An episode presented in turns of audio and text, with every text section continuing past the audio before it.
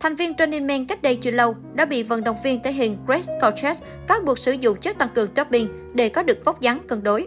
Vận động viên thể hình người Canada còn tự tin đặt cược 1 triệu USD rằng vóc dáng của Kim Jong-kook không được tự nhiên. Điều này cũng làm gây xôn xao khắp thế giới.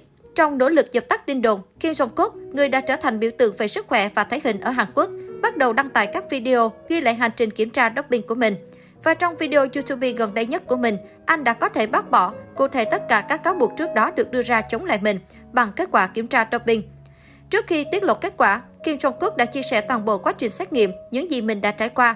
Lần đầu tiên, người năng lực đưa người xem đến với ngày anh trải qua tất cả 392 bài kiểm tra, đó là vào ngày 13 tháng 11 năm 2021.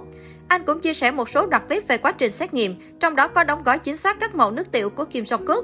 Tôi nghĩ mình có thể là người nổi tiếng đầu tiên ở Hàn Quốc làm điều này, Kim Jong-kook nói. Được biết, anh đã thực hiện xét nghiệm đầy đủ và nghiêm ngặt nhất với 392 hạng mục theo WADA, cơ quan phòng chống doping thế giới, để chứng minh cơ thể cường tráng có được là do tập luyện tự nhiên chứ không phải dùng thuốc. Theo lời giới thiệu trước đó, Kim Jong-kook được biết rằng ngay cả vận động viên Olympic cũng không phải trải qua 392 cuộc kiểm tra doping như vậy. Các bài kiểm tra này dành cho những người đang thi đấu trong cuộc thi đang cạnh tranh. Các bài kiểm tra LIMS dành cho những người đã bị bắt trước đây sử dụng chất tăng cường doping, chuyên gia cho biết. Sau một vài phút thảo luận về các bài kiểm tra LIMS, chuyên gia kiểm tra và thành viên Running Man đã tập hợp lại vào ngày 19 tháng 12 để chính thức nói về kết quả. Đầu tiên, họ tiết lộ báo cáo chính thức bao gồm số mạch viên và bằng chứng về việc xét nghiệm màu nước tiểu của Kim Jong Kook. Kết quả sau đó được tiết lộ, trong đó nói rằng không có việc sử dụng steroid nào được phát hiện trong cơ thể của Kim Jong Kook. Anh thậm chí còn mời chuyên gia của cơ quan xét nghiệm đến để giải thích từng thông số trong giấy xét nghiệm.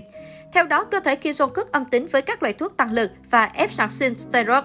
Đồng thời, xét nghiệm máu cũng chứng minh anh có số lượng testosterone từ sản sinh chứ không phải do dùng thuốc. Trong video mới đăng tải, nam ca sĩ nổi tiếng xứ Hàn cũng tuyên bố muốn kết thúc mọi chuyện với huấn luyện viên thể hình người Canada. Anh cũng dự định dùng số tiền để kiện vào mục đích làm từ thiện. Nam ca sĩ chia sẻ, Tôi tin đây là cách tốt nhất để giải quyết mọi chuyện. 30 triệu won mà tôi định dùng để đi kiện sẽ được dùng cho một mục đích tốt đẹp hơn và cho những người thực sự đang cần. Tôi quyết định sẽ đóng góp từ thiện khoản tiền này. Tôi tin rằng đây là cách để biến ồn ào này trở thành điều tốt đẹp. Cộng đồng mạng đã dành lời khen cho cách xử lý thông minh và tốt đẹp của Kim Jong Kook, Ngôi sao Running Man là gương mặt xuyên tập gym và có tiếng của K-pop. Bước sang tuổi 47, trong khi bạn bè đều đã kết hôn, thì Kim Jong Kook vẫn ế vợ khiến gia đình và đồng nghiệp đều hết sức sốt ruột.